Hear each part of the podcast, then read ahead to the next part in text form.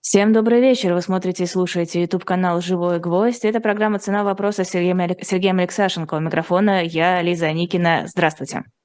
А, здравствуйте, Лиза. Здравствуйте, зрители. Здравствуйте, слушатели. Сразу с наступающим Новым годом. Ну, всего хорошего, что называется. Да? Самое главное, чтобы был мир. Вот как раз хотела начать с подведения экономических и не только экономических итогов этого года. Понятное дело, что сейчас это не самая простая задача, но тем не менее давайте попробуем.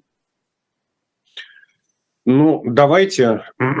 На самом деле, э, мне кажется, что есть какой-то символизм в том, что вот через два года мы... Э, через два дня, извините, через два дня мы будем ну, отмечать, или уже в календаре стоит круглая дата, сто лет создания Советского Союза, э, которую Владимир Путин... И Владимир Путин назвал развал этой страны. Это конструкция величайшей геополитической катастрофы 20 века. А мне кажется, что 2022 год – это величайшая геополитическая катастрофа 21 века, а, в которую Путин а, и его приспешники втащили страну.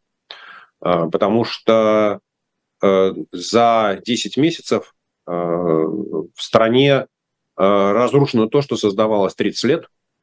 За 10 месяцов Россия из страны который пусть со всеми ограничениями после 2014 года, после аннексии Крыма, но все-таки воспринималась как э, участник международного сообщества, э, как э, член Совета Безопасности, как участник международных переговоров, как партнер по международным переговорам, стране, которой доверяли, экономика, которая интегрировалась постепенно, пусть медленно, со скрипом, но тем не менее интегрировалась в глобальную экономику, Россия стала страной-изгоем. А, и самое печальное то состоит в том, что а, вот э, это качество страны-изгоя, а, знаете, как репутацию легко потерять за один день, а на ее восстановление требуется годы и десятилетия. Вот мне кажется, что с репутацией России и с отношением России со всем остальным, с цивилизованным миром, с евроатлантической цивилизацией. Путин сколько угодно может говорить о том, что Россия часть евразийской цивилизации, что наши ценности на Абазии, что мы будем выстраивать там новые геополитические отношения. А, тем не менее, последние а, там, 300 лет, ну, а может быть даже 1300 лет, а может быть даже 2300 лет, все-таки евроатлантическая цивилизация это была ну, там, опять, наверное, все-таки 1300, 2300 лет, 1300 лет назад там и Китай играл важную роль, и Индия, но последние 300 лет совершенно точно евроатлантическая цивилизация является мотором, мозгом э, глобального развития. Так вот, когда Россия добровольно выкидывается, выскакивает из этого паровоза и противопоставляет себя э, всему современному, что есть в этом мире, противопоставляет себя тем правилам э, человеческого общежития, которые существуют. Вот у меня других слов, как глобальная величайшая геополитическая катастрофа, нет.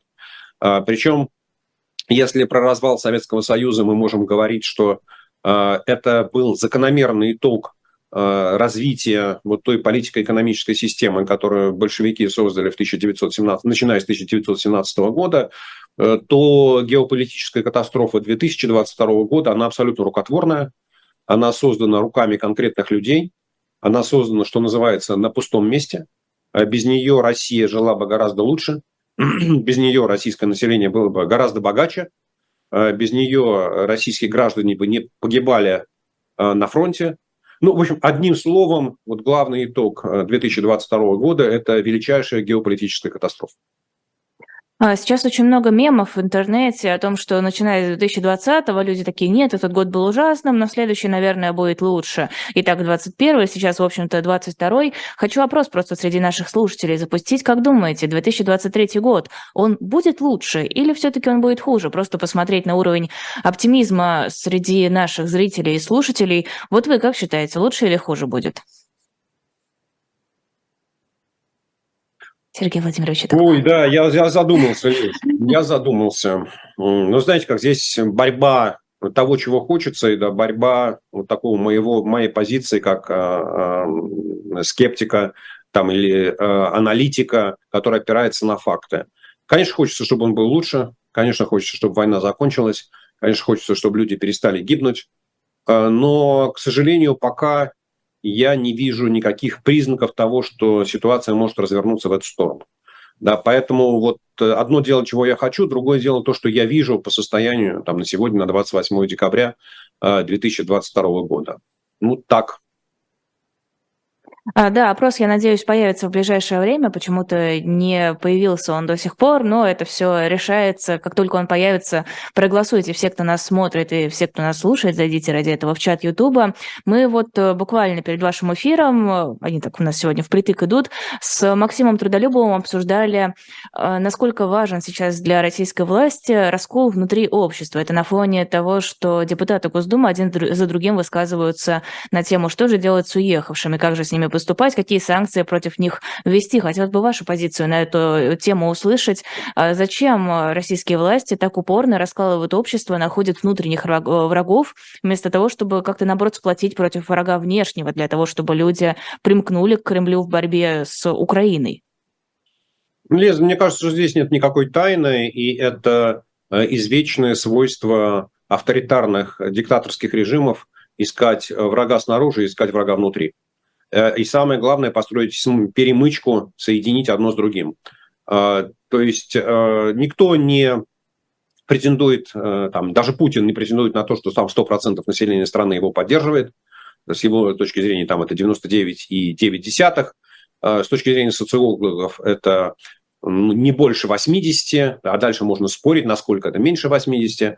А, и очевидно, что Э, в глазах и Кремля, и в глазах э, даже вот такого путинского зрителя, путинского электората э, Россия ведет войну с глобальным Западом вот с той самой евроатлантической цивилизацией. И это не скрывается ни Путиным, это там говорит министр иностранных дел Лавров, это говорят пропагандисты на телевизионных российских государственных каналах. Собственно говоря, если мы ведем войну с Западом, мы как Россия ведем войну с Западом, словами Путина, то, соответственно, вот он есть враг внешний. А, а победить мы не можем врага внешнего, потому что есть внутренний враг, который вот та самая пятая колонна, э, которые те самые национал-предатели, которые хотят и диверсии провести, и мораль подорвать. Ну, в общем, короче говоря, для того, чтобы оставшиеся там 80% или 99.9 или 49.9 сплотились вокруг власти, а остальные сидели и молчали, нужно как можно больше говорить, что если вы будете даже во сне думать о том, что вы являетесь противниками путинского режима, то мы вас достанем и мы сделаем вашу жизнь тяжелее, и мы сделаем вашу жизнь хуже. Да? И вот это вот э, противопоставление уехавших, оставшихся, инакомыслящих и пропутинских, это все звенья одной цепи. Есть враг внутри, есть враг снаружи. И враг внутри, и враг снаружи – это две, как сказать, стороны одной и той же медали. Более того, враг, снаружи, враг внутри не может жить без поддержки врага снаружи. То есть это вообще не самостоятельные политические субъекты, у них нет никакой своей инициативы, а они не видят, э, они спят и видят видят, как сдать бы страну э, западным э, этим самым капиталистам, не знаю, западным эксплуататорам, западным военным, ну, как сдать страну врагам. И, соответственно, и существуют они только потому, что их э, враги подпитывают финансово, их враги подпитывают идеологически, их враги подпитывают своими информационными ресурсами. Поэтому это вот такая, ну, она история достаточно древняя, и, в общем, ничего нового здесь Кремль не изобрел. А что касается постоянного появления новых э, законотворческих инициатив в Государственной Думе, э, то мне кажется, что это уже как бы процесс, который Кремль точно совершенно не управляет. А, у Что, него... принтер сошел с ума окончательно и уже не подчиняется хозяину? А, вы знаете, Лиз, этот принтер, когда нужно, он подчиняется хозяину, и когда появляется нужный законопроект, он а, проходит мгновенно, и он проходит в трех чтениях в один день, и здесь никаких проблем с послушностью принтера не существует. Ну, просто бессмысленно тратить время на ежедневный контроль вот этих вот 450 непонятных персонажей, сдерживать их инициативу, говорить, что можно, чего нельзя. Да пусть делают, что хотят. То есть, в принципе, если делают какую-то дурь, ну, их э, администрация президента всегда может остановить, прислав отрицательный отзыв из правительства или отрицательный отзыв из администрации президента, ну или просто нажав на нужную кнопку телефонную, соединившись э, с кабинетом спикера Думы и сказать, уберите это и больше не показывайте никому. Вот. А если предлагается какая-нибудь э, с точки зрения Кремля ну, дополнительная фишка, чтобы кого-то э, в чем-то ограничить, кого-то в чем-то унизить, особенно тех, кого Кремль считает своими врагами, то почему нет? Вот это, знаете, как э, инициатива, она же не всегда наказуема, да, вот он, он, конечно, идиот, но если он идет в нашу пользу, ну, пусть делает то, что считает нужным. Но ведь идиот, он далеко не всегда будет в вашу пользу, он же идиот. Он может просто написать что-то, что вам неудобно, не подумав, потому что он идиот. А, нет, но для этого уже есть там специально уполномоченные товарищи в Государственной Думе и в э, аппарате правительства, и в администрации президента. Если вдруг какая-то, какой-то идиот вдруг действительно решит, не знаю, там, в силу идиотизма или в силу того, что он является наймитом Э, западных кругов или таким тайным агентом вот тех самых внутренних и внешних врагов и решит пропихнуть какую-нибудь идею, ну, там есть 449 бдительных товарищей, которые это все увидят и остановят. Поэтому давайте вот честно говорить, да, что э, начиная там с 2012 года ни один э, закон, который вот шел бы на пользу развитию России как стране 21 века, он не был принят. Да, то есть вот э, все, что все, все, основная масса законов, принимаемых в России, ну, то, что касается жизни людей, да, то есть вот там то, что касается социальной жизни, политической жизни, свободы слова, прав человека, здесь все запретить, ограничить, отобрать, Э, э, обложить налогом, повесить очередной ярлык, там, лишить аккредитации, лишить, не знаю, там, чего еще можно, чистоты и так далее. То есть вот вся, вся запретительная машина, она работает в полном объеме, ну а дальше фантазия идиотов, она же ничем не ограничена. Есть же такая фраза, да, что один дурак иногда может задать столько вопросов, что и 100 умников не ответят. Но тоже, так же и здесь 450 идиотов могут напридумывать столько инициатив, среди которых ну, найдется явно много, которые Кремлю могут понравиться, и как, на которые Кремль скажет, да, принимайте. Все равно проконтролировать не можем, но зато очередное пугало на огороде поставим. А как думаете, Конституцию менять снова будут? А то как-то слишком много уже несоответствий набирается. Вот хотя бы взять предложение о том, чтобы запретить уехавшим от мобилизации, как это представляется, россиянам избираться на какие-то государственные должности. Но у нас как бы в Конституции прописано, что граждане имеют право избирать, быть избранными в органы государственной власти, э, имеют равные права на это, вне зависимости от ни, ни от чего. Э, надо, наверное, что-то менять. А зачем? Зачем? У нас же зачем? давно уже, ну, у нас же закон давно уже противоречит Конституции. Ну так может Но... они копят? Они сейчас накопят вот эти противоречия и раз и поменяют Конституцию? Э, ну, Лиз, мне кажется, что проблема-то в том, что вот основные права человека, про которые вы сейчас говорите, они зафиксированы во второй главе Конституции, которые изменить просто так не получается. Да, но можно изменить там э, следующие главы Конституции, э, как было сделано в 2020 году, когда туда вписаны прямые противоречия со второй главой. А можно использовать э, слабости этой Конституции, когда иногда там написано, что если иное не установлено законом. Одним словом, мне кажется, что сегодня на Конституции всерьез уже никто не обращает внимания, и любые конституционные ограничения сегодня не работают. Я, если нельзя говоря, переписать, то можно игнорировать. Ну, а, собственно говоря, суровость законов российских искупляется необязательностью их исполнения. Мы это видим там, с 2012 года, там, с 2011 года, да, когда Владимиру Путину разрешили идти на третий президентский срок.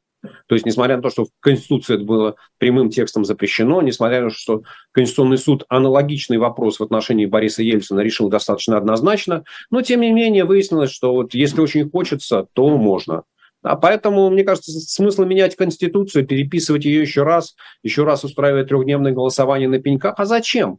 Она и в таком виде всех устраивает. Она по я, я вообще не вижу, по каким вопросам Конституция может сегодня чем-то ограничить российскую власть. Ну, казалось бы, самый базовый принцип, вот там Россия, согласно Конституции, это э, ну, страна как сказать, э, республика демократическая, где есть парламент, у которого есть полномочия.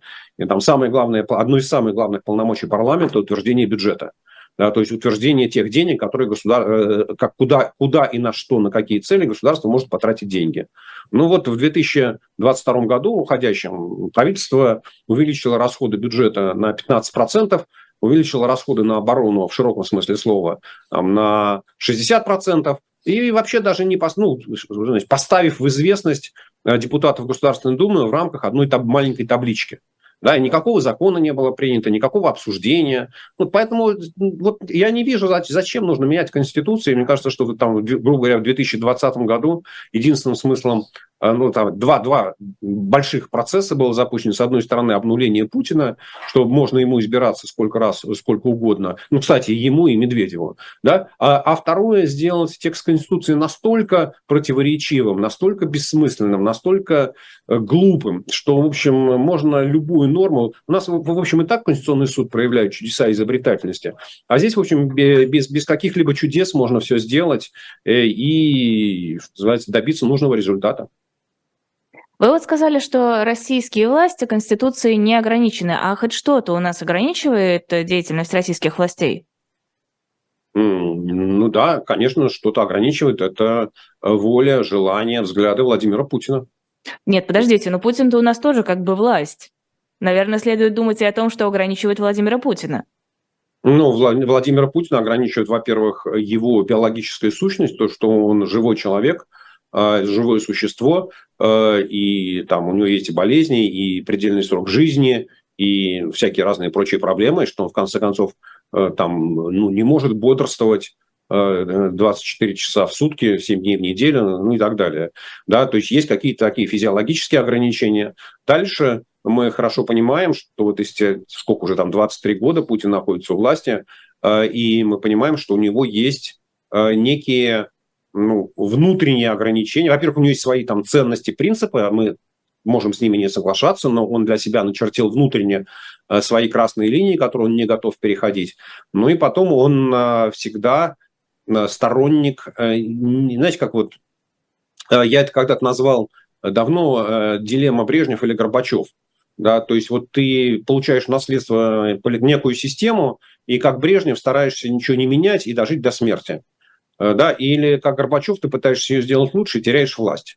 Да, соответственно, вот Путин выбрал изначально вот э, э политику Брежнева, да, то есть держать систему в том виде, в котором он ее создал ради удержания власти, и в этом есть смысл. А дальше, чтобы удержать власть, Путин, ну, на самом деле у него очень важное ограничение – это удержание элит в рамках какого-то консенсуса. То есть он всячески старается избегать принятия решений, которые могут привести к расколу элит или к росту недовольства.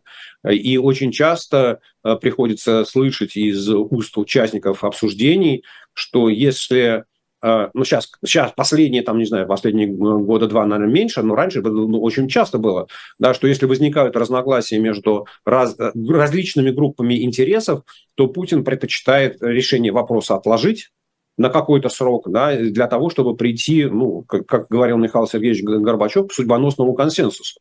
Да, то есть у него есть, конечно, какие-то свои личные ограничения, но они абсолютно не институциональные. То есть вот ну, как, как любой человек да, там, вправе себя ограничивать, но мы точно понимаем, что Путин не ограничен ни моралью, ни совестью, ни общечеловеческими, ни христианскими ценностями. Вот эти все ограничения у него не работают.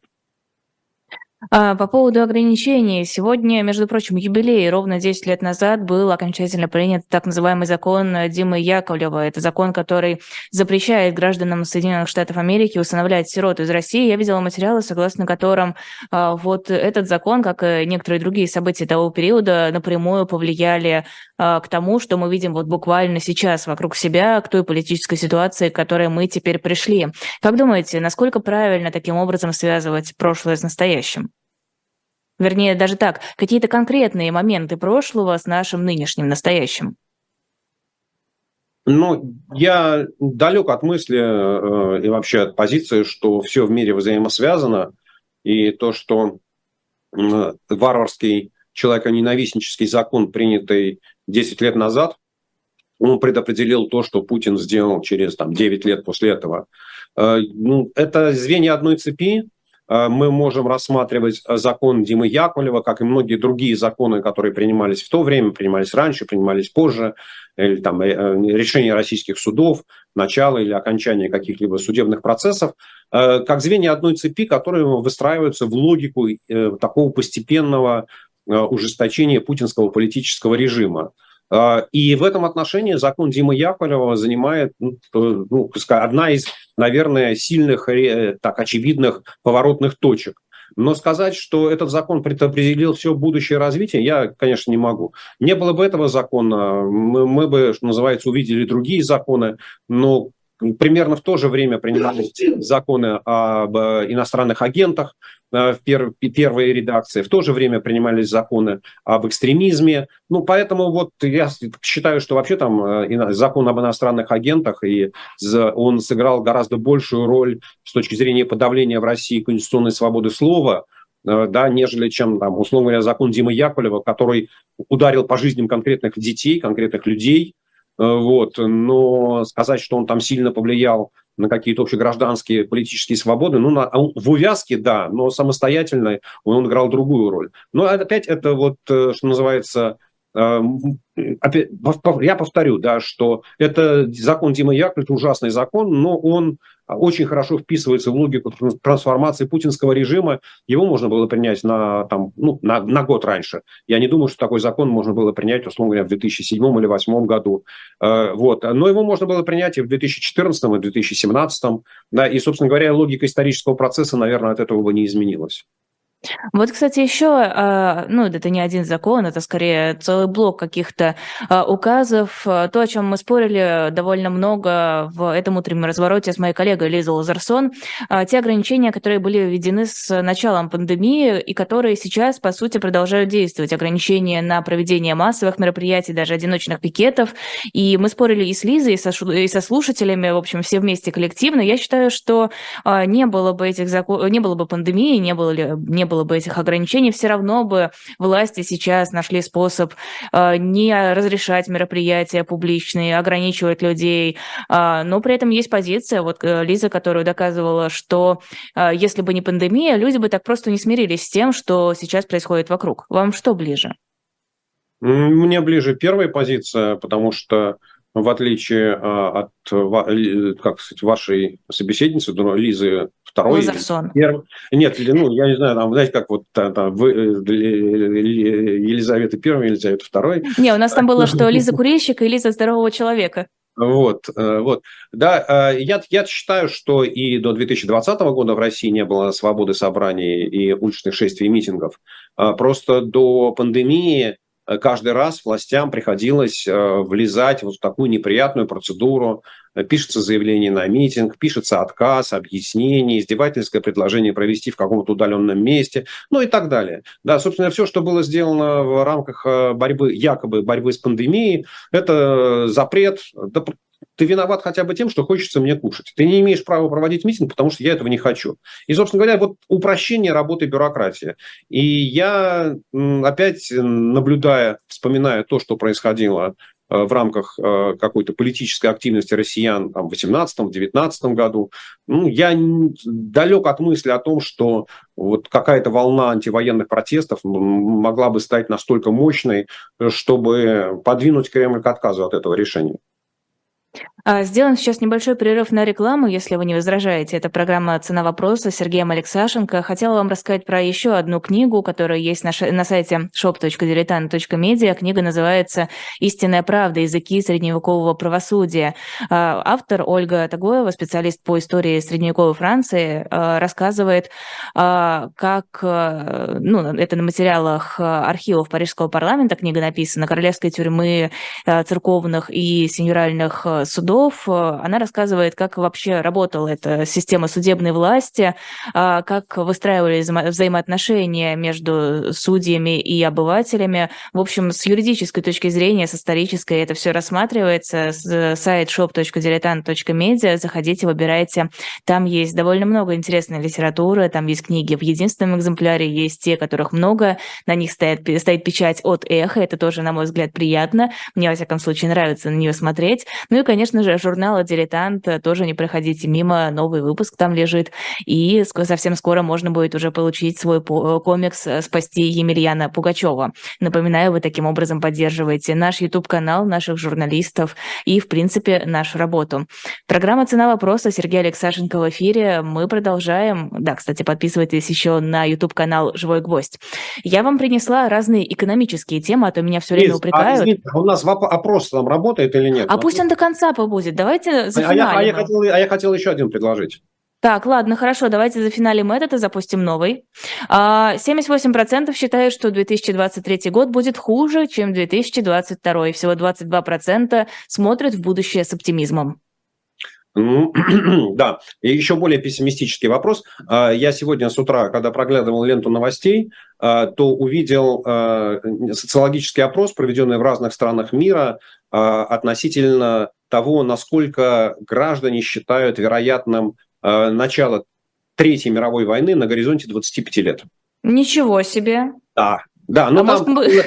да, да, сейчас там, был, там было четыре градации ответов, да, определенно да, скорее да, скорее нет, определенно нет. Но поскольку, поскольку у нас этих четырех градаций, наверное, все-таки невозможно сделать, давайте вот да, нет. Но Нет, четыре градации можно, без проблем, запросто. Ну, а, ну, давайте еще раз формулируем. Все, равно, все, все равно там все, все это упростилось, э, объединялось. Э, скорее да и определенно да. Поэтому давайте на две градации, чтобы не путать наших людей, наших Хорошо. зрителей. Да? Итак, э, считаете ли вы вероятным возникновение начала Третьей мировой войны в течение следующих 25 лет? Да, да? нет. А, надеюсь, сейчас появится опрос в чате Ютуба, а то сегодня одни сплошные технические сложности, какой-то безумный день, видимо, конец декабря таким образом сказывается на нашей эфирной части жизни. Экономические темы, чтобы не упрекали меня, что я с вами говорю только о политике. Путин запретил поставлять российскую нефть странам, которые присоединились к механизму ценового потолка и прописывают в контрактах ограничения цены. Что дальше? Как это повлияет на нашу экономику? Э, ну, она, как известно, с гномиком объединяется, поэтому на нашу экономику это, этот указ повлияет, э, ну, как гномик. Скорее всего, никак, э, потому что проверить все контракты на поставку нефти будет невозможно, а самое главное, что фраза в президентском указе о том, что если в контрактах прописан потолок цен, ну а если он там не прописан, да, если стороны, там, условно говоря, китайская, индийская, сингапурская, турецкая компания э, зафиксировали цену на российскую нефть на уровне 59 долларов 99 центов. Но никаких слов про потолок цен там не написано. Вот. Одним словом, мне кажется, что этот указ, он скорее такой вот политический, э, и вот нужно, нужно было как-то ответить, потому что и сам Путин, и его пресс-секретарь Песков, э, и министр, вице-премьер, отвечающий за энергетику Александр Новок, все говорили, что ну, мы обязательно ответим. А, я отомщу, б, я скоро отомщу, в, я страшно отомщу. Ну вот решили да, вот, вот ровно по детской сказке. А, соответственно, и выпустили указ, который э, запрещает поставку нефти. А с точки зрения влияния на российскую экономику, этот указ, ну, как очередной э, там запрет на поставку российского газа в страны Евросоюза. А, то есть, в принципе, Э, в России, в России, если этот указ будет последовательно реализовываться, э, то Россия перестанет поставлять нефть э, в значительных объемах и, и, и в Индию, и в Китай, после чего там месторождения российские нужно будет закрывать, добыча нефти будет падать, доходы бюджета будут падать, бензина в стране станет немножечко меньше, вот, а в мире цена на нефть будет расти. Да, но поскольку, поскольку этот процесс будет очевидно идти ну, такой гипотетический, опять я считаю, что этот указ не будет работать, но так гипотетический процесс будет идти медленно и постепенно, то, соответственно, медленно и постепенно э, цена на нефть будет расти. С другой стороны, мировая экономика будет снижать спрос, потому что 2023 год, скорее всего, будет годом рецессии. Ну, одним словом, вот это из той серии, когда на зло мамки отморожу уши. Мы же видим, что происходит с газом. Да? Вот как только э, экспорт «Газпрома» упал там в два с лишним, в, на 40%, да, тут же там и Путин, а, и э, Новак тот же самый, который я упоминаю, и Миллер, все закричали, а давайте быстро искать что-то, как наш газ можно опять в Европу вернуть. И давайте там создадим газовый хаб в Турции, через Турцию будем качать больше. А, здесь появилось сообщение э, я не помню одного из информационных агентств, то ли Рейтера, то ли Блумберга, о том, что «Газпром» объявил поиск исполнителей на, по контракту о возможности восстановления нефтепровода, э, газопровода «Северный поток», чтобы Она... его отремонтировать. да, то есть и здесь было заявление вице-премьера Новака о том, что вообще-то Россия готова снять ограничения на экспорт газа по газопроводу Ямал-Европа, который идет через, через Беларусь и Польшу. Ну, то есть как это, полный назад. Да? Uh-huh. Вот, поэтому мне кажется, что вот этот указ о э, за, запрете на продажу нефти, если он э, будет работать в очень маленьких объемах или не будет работать, то мы про него забудем. Если он будет работать серьезно и каким-то образом влиять на российскую экономику, то достаточно скоро э, этот указ де-факто будет отменен, так же, как вот путинское решение о сокращении экспорта газа в Европу. Это вот из-за этого решения газ сейчас подешевел до минимальных значений с начала войны? Нет, он не из-за этого решения. Он подеш... Извините, пожалуйста. Газ подешевел из-за того, что в Европе очень теплая зима. Так получилось, что в основных странах, которые являются импортерами российского газа, в первую очередь Германия, так. Э, Вы себя хорошо чувствуете? Я совсем хорошо себя чувствую, просто как это, слишком много говорю, наверное. Вот. Ну, температура, да. температура в Германии где-то на 6-8 градусов выше нормы, и поэтому потребление газа, оно существенно ниже, чем обычно. И в этом отношении оптимизм энергетических компаний, оптимизм экономики, он, ну, спроса на газ просто нет, да, вот в таких объемах, которых прогнозировалось, его нет. Но это не означает, что там через две недели Э, в Европу не придут какие-нибудь морозы, гипотетически, как вот в Америку, да, там на прошлой неделе э, обрушился вот этот а, а, арктический антициклон, вот, и там потребление газа вырастет, и цена на газ вырастет. Нет, конечно, то, что происходит на европейском газовом рынке, сегодня в первую очередь связано с погодой, потому что, э, как это, несмотря на величие и могущество Владимира Путина, который может э, повышать или понижать цены на, на нефть во всем мире, э, возобновить поставки газа в Европу ну, в больших объемах это не в его власти. Потому что даже увеличение, там, превращение Турции в газовый хаб потребует нового строительства газопровода э, там, через, по, по дну Черного моря. Сколько это времени займет? Ну, с, проект, с учетом проектирования ну, года два не меньше. Да, можно ли отремонтировать Северный поток? Ну вот «Газпром» только сейчас начинает изучать, э, там, искать исполнителя на эти работы, неизвестно, найдет или не найдет. А экспорт газа через э, Польшу упирается в позицию Польши, потому что Польша ввела санкции в отношении «Газпрома» и закрыла со своей стороны этот газопровод. А Можно... Польше-то газ неужели не нужен? Вы, вы знаете, уже российский газ не нужен Польше. Польша Справляется уже... без него. Э, Польша уже справляется без российского газа, э, закупая газ, который приходит, сжиженный газ, который при, приходит э, в польские терминалы, или закупая газ, который идет по системе европейских газопроводов. Более того, вот Германия, она же в этом году, да, в 2022 году, она установила такой ну, совершенно фантастический рекорд за 9 месяцев, построив терминал по приему сжиженного газа у себя на Балтийском море.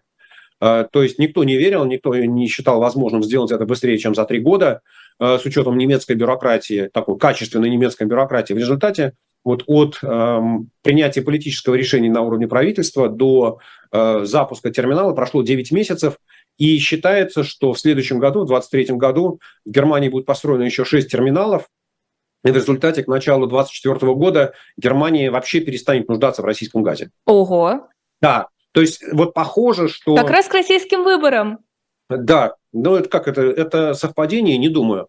Да, то есть да, да, даже если «Газпром» к началу 2024 года сумеет отремонтировать «Северный поток», то, вообще-то говоря, не факт, что в Германии кто-то захочет покупать российский газ. Ну, вот это, это отдельная большая история. Мне кажется, что европейские политики приняли для себя уже принципиальное решение отказаться от э, «Газпрома» как от поставщика. Как э, много полезного сделал Владимир Путин и его сторонники для западных стран, и для США, и для стран Евросоюза. Они обретают такую независимость, наконец-то слезают с этой самой проклятой иглы, просто потрясающе. Ну да, э, Путин сплотил украинскую нацию на самом деле, он, что называется, заложил такие мощные основы национального государства в Украине. Путин сплотил НАТО, а Путин увеличил военные расходы, Путин расширил НАТО за счет вхождения Польши, э, Финляндии и Швеции. Я уже, видите, заговариваться начал. В общем, на самом деле Владимир Путин, вот, ну, мы продолжаем, да, это все уже такие маленькие, э, как сказать, вишенки на торте под названием э, глобальная величайшая геополитическая катастрофа. То есть вот Путин сделал все прямо противоположное тому, чего он хотел. Сергей Владимирович, а может быть итоги опроса подведем? А то нам уже тут пишут, Давай. интересно, у вас тут вопросы позитивные, предновогодние. Вы очень хороший вопрос придумали и задали его в нашем чате. А, 49% наших э, зрителей и слушателей считают вероятным начало Третьей мировой войны в течение следующих 25 лет. 51% считают, что нет, этого не произойдет. Э, так, по памяти я потом сброшу, повешу эту табличку, которую я нашел. Э, это где-то в середине, да, потому что максимальный показатель приближается к 70% в Австрии, если я помню правильно. Ого. Да, да. Вот, а слушайте, а есть еще продолжение этого вопроса, продолжение этого вопроса, раз уж мы начали такие интересные вещи. Соответственно, э, Третья мировая война, ну, вот по состоянию на сегодня мы видим трех, трех участников. Россия, Америка, Китай. Ну и, соответственно, есть три варианта начала Третьей мировой войны. Россия, Америка, Россия, Китай, Китай, Америка. Какой из этих трех вариантов наиболее вероятен? Ну, то есть вот... Угу. А, да, давайте еще раз повторю для а нашего а, видеорежиссера, кто, чтобы она все записала. А, кто, какой... будет да. кто будет участниками гипотетической Третьей мировой войны? Вариант один – Россия и США. Вариант второй – Россия и Китай. Третий вариант – США и Китай. А почему нет варианта все против всех? Может быть, все три страны начнут ядерную войну? Очень сложно, очень сложно. Да, все-таки война, как правило, это наличие двух сторон, которые потом выстраивают себе либо коалиции, либо союзников для упрощения. Вот, ну, как-то вот э, все против всех э, такая маловероятная война. Ну ладно, ну хорошо, но мне кажется, что просто ядерная война, э, Третья мировая, мне кажется, должна быть ядерной, а не просто какой-то вот постреляли друг друга. Она просто разнесет все совсем, почему бы не поучаствовать, например, всем трем глобальным таким большим странам? Ну, хотите включить четвертый вопрос, от, от, вариант? Я, честно говоря, да, надеюсь, что вот-вот появится в чате этот вопрос. Давайте еще пообсуждаем. Кстати, вот по поводу войны видела интересную публикацию о том, что Кремль фактически набирает себе сторонников а, среди тех, кто заинтересован в продолжении войны, то есть э, тех, кто получает какую-то материальную выгоду с этого. И таким образом формирует как раз э, такой пул поддержки, что ли. А, можно ли действительно говорить о том, что много людей, большое количество людей а, получают какую-то материальную выгоду с того, что продолжаются боевые боевые действия? Ну, много, да. Мы можем говорить о том, что много людей, а, если мерить там в тысячах, десятках тысяч или даже в сотнях тысяч, а, получают материальную выгоду. А, ну, начиная от того, что вот 300 тысяч мобилизованных, 318 тысяч мобилизованных, если верить тому, что сказал Путин, получают не менее 195 тысяч рублей в месяц. А еще, если верить сообщениям их родственников, сейчас, деньги до сих пор не приходят. Лиз, Лиз, я же, я же оговорился, если верить, да, то есть вот, ну, мы, мы не можем провести социологический опрос всех 318 тысяч или даже какой-то репрезентативной выборки, то, соответственно, 318 тысяч э, российских семей вместо средней зарплаты, средней, средней зарплаты по России, которая там около 60 тысяч рублей, получают в три раза больше. А если, э, ну, а если это выбросить Москву, Петербург и еще какие-то, то получают там не в 3, а в 5 или в 6 раз больше. Соответственно, есть какое-то количество российских семей, э, э, у которых погибли мужья, сыновья, братья, и которые получают там 12 миллионов рублей, что вообще там совершенно запредельно, там зарплата за 15 лет, средняя зарплата за 15 лет вперед. Поэтому есть, конечно, какое-то количество людей, десятков тысяч, сотен тысяч, которые стали материально жить лучше.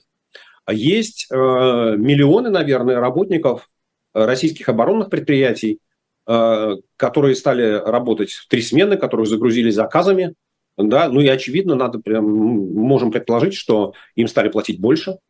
А есть э, матери э, с э, детьми от каких там сейчас от 13 до 18-17 лет, вот то, что последнее решение Путина о каких-то очередных выплатах семьям э, с детьми, и, и они стали получать там не, не очень большие с точки зрения вот расходов на войну, но тем не менее получать дополнительные выплаты, да, которых они раньше не получали. И если бы не было войны, то вообще говоря, не факт, что Путин э, обратил бы внимание на то, что в стране много бедных, что Россия страна бедная. Вот, поэтому, когда мы говорим, если э, люди, которые стали материально жить лучше, да, есть. Да, есть, и не нужно как это, э, отбрасывать этот фактор. Другое дело, что вот даже если мы все это дело попытаемся посчитать, ну, не знаю, там 10 миллионов, 15 миллионов, да, что очень много, с учетом особенно вот матерей и детей. Но это все равно 10% российского населения. А остальные там 90% российского населения за войну заплатили инфляцией, которая сожрала их доходы и сбережения, э, сократили падением уровня жизни. Ну, то есть, когда мы говорим о том, что там продажи непродовольственных товаров упали на 20%, ну, это означает, что вот население стало в физическом выражении меньше потреблять э, товаров. Ну, да, может быть, они не самой первой необходимости, но это и есть качество жизни. Да, там люди столкнулись с, с какими-то разными ограничениями, не говоря уже о том, что э, там кто-то рад тому, что он за убитого э, мужа, сына, брата получил 12 миллионов рублей, а кто, для кого-то это э, колоссальная трагедия. Поэтому вот баланс он такой. Ну, если люди, которые выиграли материально от войны, да, конечно, есть, их много. А, но тут еще вопрос, э, является ли этот материальный выигрыш мотивацией для того, чтобы желать э, как можно более долгой войны. Опять же, мне кажется, не стоит забывать про различные корпорации, которые занимаются оружием, амуницией, формой, вот этим вот всем, кто обычно наживается на войне, во всяком случае, как э, принято об этом говорить. Техника ну, я назвал, различная. Лиз, я это все назвал предприятие военно-промышленного комплекса. Мы не можем ответить на этот вопрос. Э, да, потому что опять мы можем строить разные гипотезы. Опять, что называется, ну, то, что предприятие военно-промышленного комплекса э, в любой стране мира, там, называясь она Советский Союз, называется она Россия, э, США, в принципе, заинтересованы в росте бюджетных заказов. Да, потому что, ну, да, даже если это, вообще говоря, не только оборонный комплекс, даже если это не только оборонные заказы, не только вооружение, снаряды, форма, противогазы, там, бронежилеты, каски и так далее. Любой, э, любой экономический субъект заинтересован в том, чтобы получать как можно больше бюджетных заказов, потому что это гарантия, ну и долгосрочная. Да, потому что это гарантия вашего э, там, устойчивого существования, устойчивого э, финансового положения. Э, поэтому если у них э, Желание получать эти заказы дольше? Да. Могут ли они влиять на Владимира Путина с точки зрения принятия решения о продолжении или прекращении войны? Я сильно сомневаюсь. Я сильно сомневаюсь. Да, все-таки мне кажется, что количество людей, которые всерьез могут повлиять на позицию Владимира Путина, оно намного меньше, чем количество руководителей предприятий военно-промышленного комплекса. Ну, не говоря уже о том, что матери вот детей в возрасте от 13 до 17 лет, но они точно никак на Путина повлиять не могут, хотя это самая многочисленная категория. А, хорошо, еще одна экономическая тема. Несмотря на санкции и войну, российские э, аграрии собрали рекордный урожай.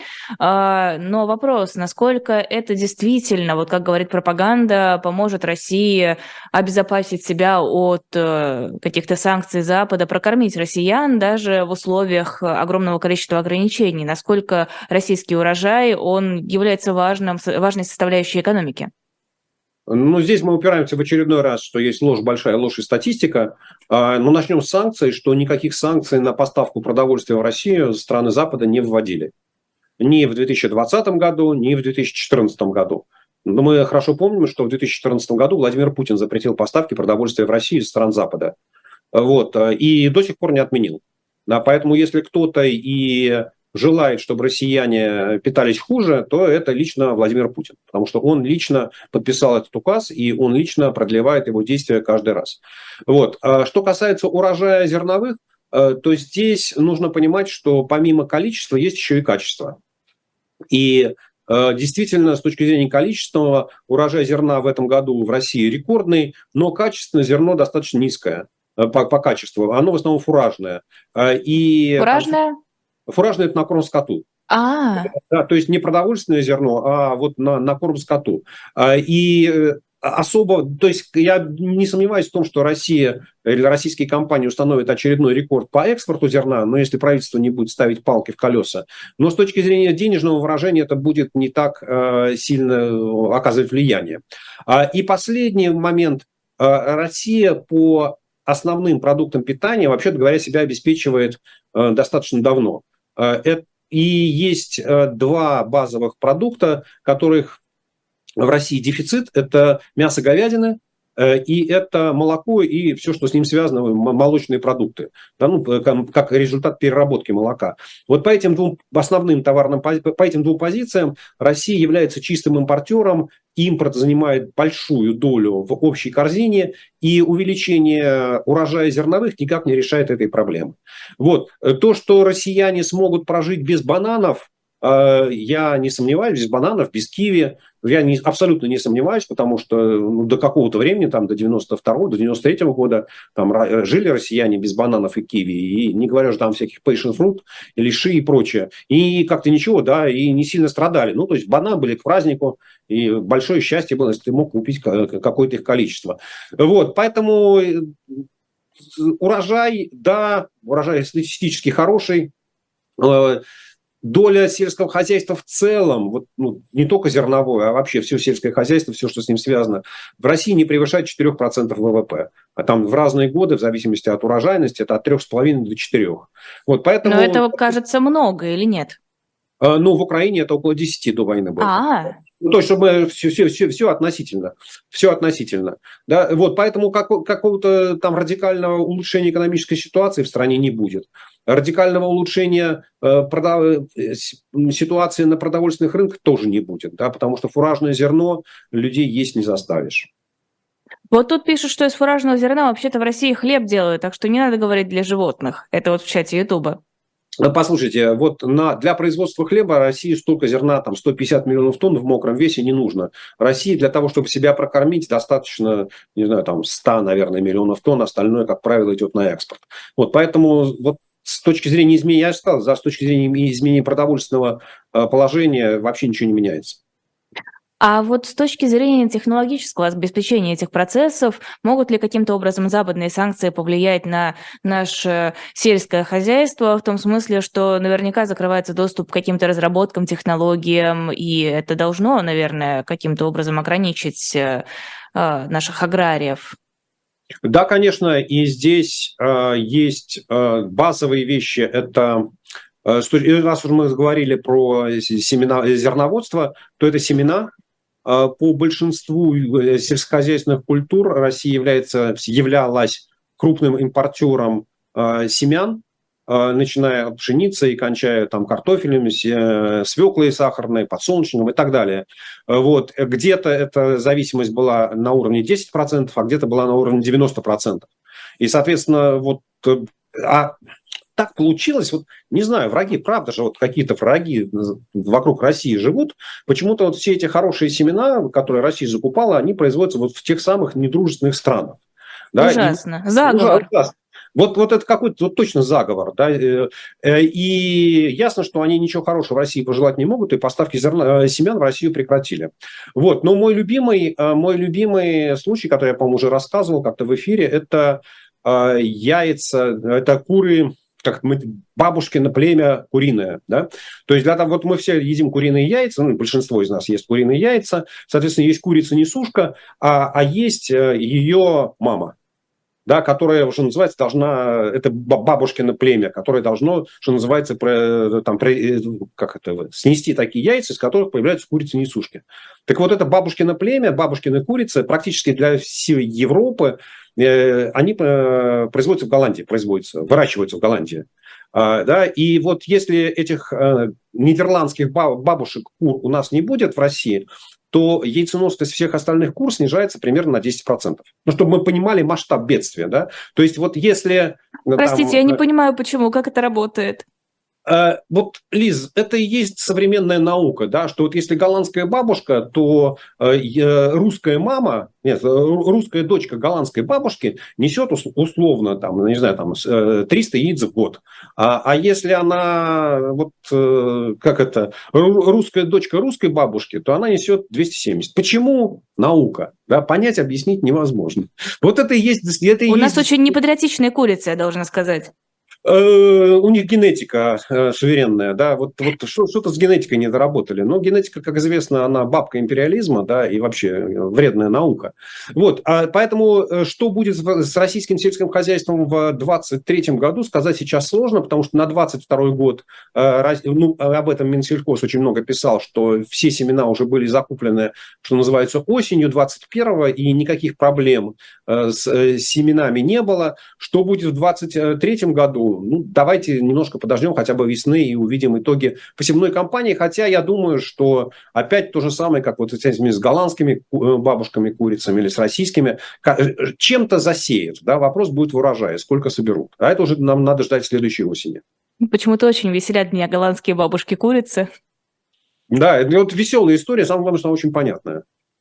Хорошо, менее понятные и менее веселые истории. Результаты нашего третьего голосования в текущем эфире. А кто станет гипотетическими участниками Третьей мировой войны? 38% говорят Россия и Америка, 27% говорят Россия и Китай, 35% говорят Америка и Китай. Вы прям такие хорошие опросы даете, что ровненько разбивается. Ну, э, знаете как, никто не знает, ответ никто не знает, да? но вероятность того, что на одной стороне будет Америка, она все-таки несколько выше, чем вероятность того, что на одной стороне будет Россия. Ну, наверное, это там какая-то вот все-таки есть как зерно оптимизма или да, чего-то такое там. Не, ну, не каждому хочется верить в лучшее.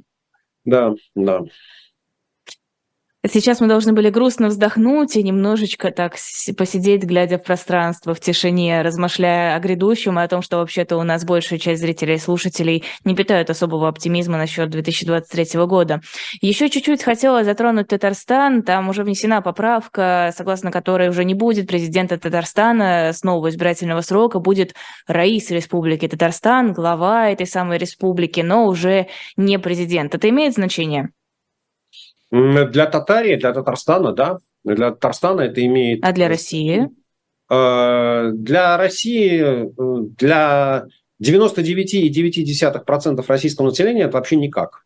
Ну, а давайте не будем говорить сейчас, о населении, сейчас, давай. Сейчас, сейчас, вот, Лиз, Лиз. Но вот это вот одна десятая процента населения – это Владимир Путин и его ближайшее окружение. Для них это пощечина.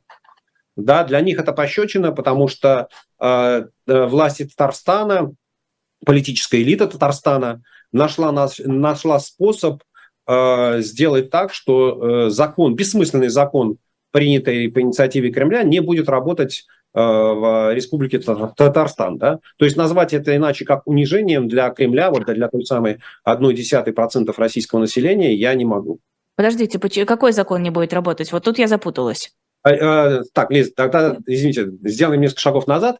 А, некоторое время назад, достаточно большое, в России был принят закон, который запрещает главам российских регионов называться президентами. Да. да. Э, на самом деле, до настоящего времени в Конституции Татарстана э, глава республики называется президент Республики Татарстан. Да. А российский федеральный закон запрещает использование этого слова. А, и обратите внимание, что тот же самый Рамзан Кадыров, он у нас сейчас не президент Чечни, он глава Республики Чечня. Да, он там один из первых, как настоящий вот, пехотинец, да, как отказался от пехотинец, вот, вот. И, соответственно, власти Татарстана всевозможными юридическими ухищрениями оттягивали приведение своего республиканского законодательства в соответствии с федеральным. Вот. Да. Ну, оттягивали, оттягивали, оттягивали. До тех пор, я так понимаю, там не включилась тяжелая артиллерия, и э, ну, Кремль пригрозил, пригрозил Татарстану тем, что пройдут внеочередные выборы, на которых действующий президент проиграет, и вся политическая элита будет смещена. Вот. Соответственно, нужно было найти какой-то нетрадиционный выход. Э, и я так понимаю, что вот э, татарские власти, власти Татарстана, они придумали такой изящный ход, ввели в политический лексикон, в политический словарь, в российский политический словарь новое слово, да, которое с точки зрения а, опять, я, то есть нужно спросить, знаете, как это, э, говорим по-татарски, да, слово «раис», можно ли его э, перевести однозначно как слово «президент» или это вообще как «правитель»? Ну, это как «правитель». Ну, то есть получается, что еще круче, чем президент. Да? Нету, подождите, есть... теперь больше не президент, а еще там есть э, такой маленький нюанс. Глава Татарстана больше не обязан знать язык татарский. Э, ну, это, мне кажется, что опять вот давление Кремля, да, который угрожал тем, что мы сейчас вас всех снесем. Ну, я, я думаю, что это результат политического компромисса. Но самое главное, да, это то, что вот, ну, я не знаю, там, опять, может, опять, это, как это вот, знаете, слово «раис», я, честно говоря, сам его не, вот узнал, что называется, на днях. Но я представляю, что если бы э, у нас появилось, что глава Республики Татарстан называется эмир или хан, да, то тут, наверное, мы с вами бы точно все поняли. Да? Вот давайте считать, что Раис – это примерно то же самое, как Эмир или хан.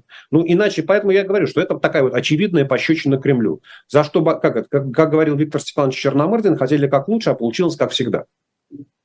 Спасибо огромное. Это была программа «Цена вопроса» с Сергеем Алексашенко. Эфир провела я, Лиза Никина. Подписывайтесь на YouTube-канал Сергея Алексашенко. Ссылка на него есть в описании под видео. Первая же строчка. Подписывайтесь на YouTube-канал «Живой гвоздь». Это тот самый, на котором мы сейчас вещаем. И, конечно же, подписывайтесь на телеграм-канал «Живой гвоздь». Куда без него. Спасибо огромное. Всего доброго.